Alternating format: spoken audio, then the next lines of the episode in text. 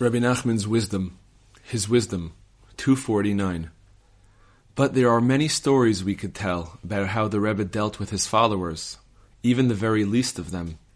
This would consume many volumes. As it is written, the ear would not be satisfied with hearing. Ecclesiastes 1 8. The Rebbe himself said that many things would happen to his followers, and that many tales would be told about each one. If you were accustomed to being in the Rebbe's holy presence, you would see extraordinary miracles every minute. But the Rebbe's greatest miracles involved drawing people close to God. If a man truly wanted to become close to God, he would go in and see the Rebbe and immediately be transformed into a new person. Everyone who was worthy of standing in the Rebbe's presence was infused with tremendous awe and inspiration, true repentance, and a great spiritual arousal. Words cannot express it. If all the seas were ink.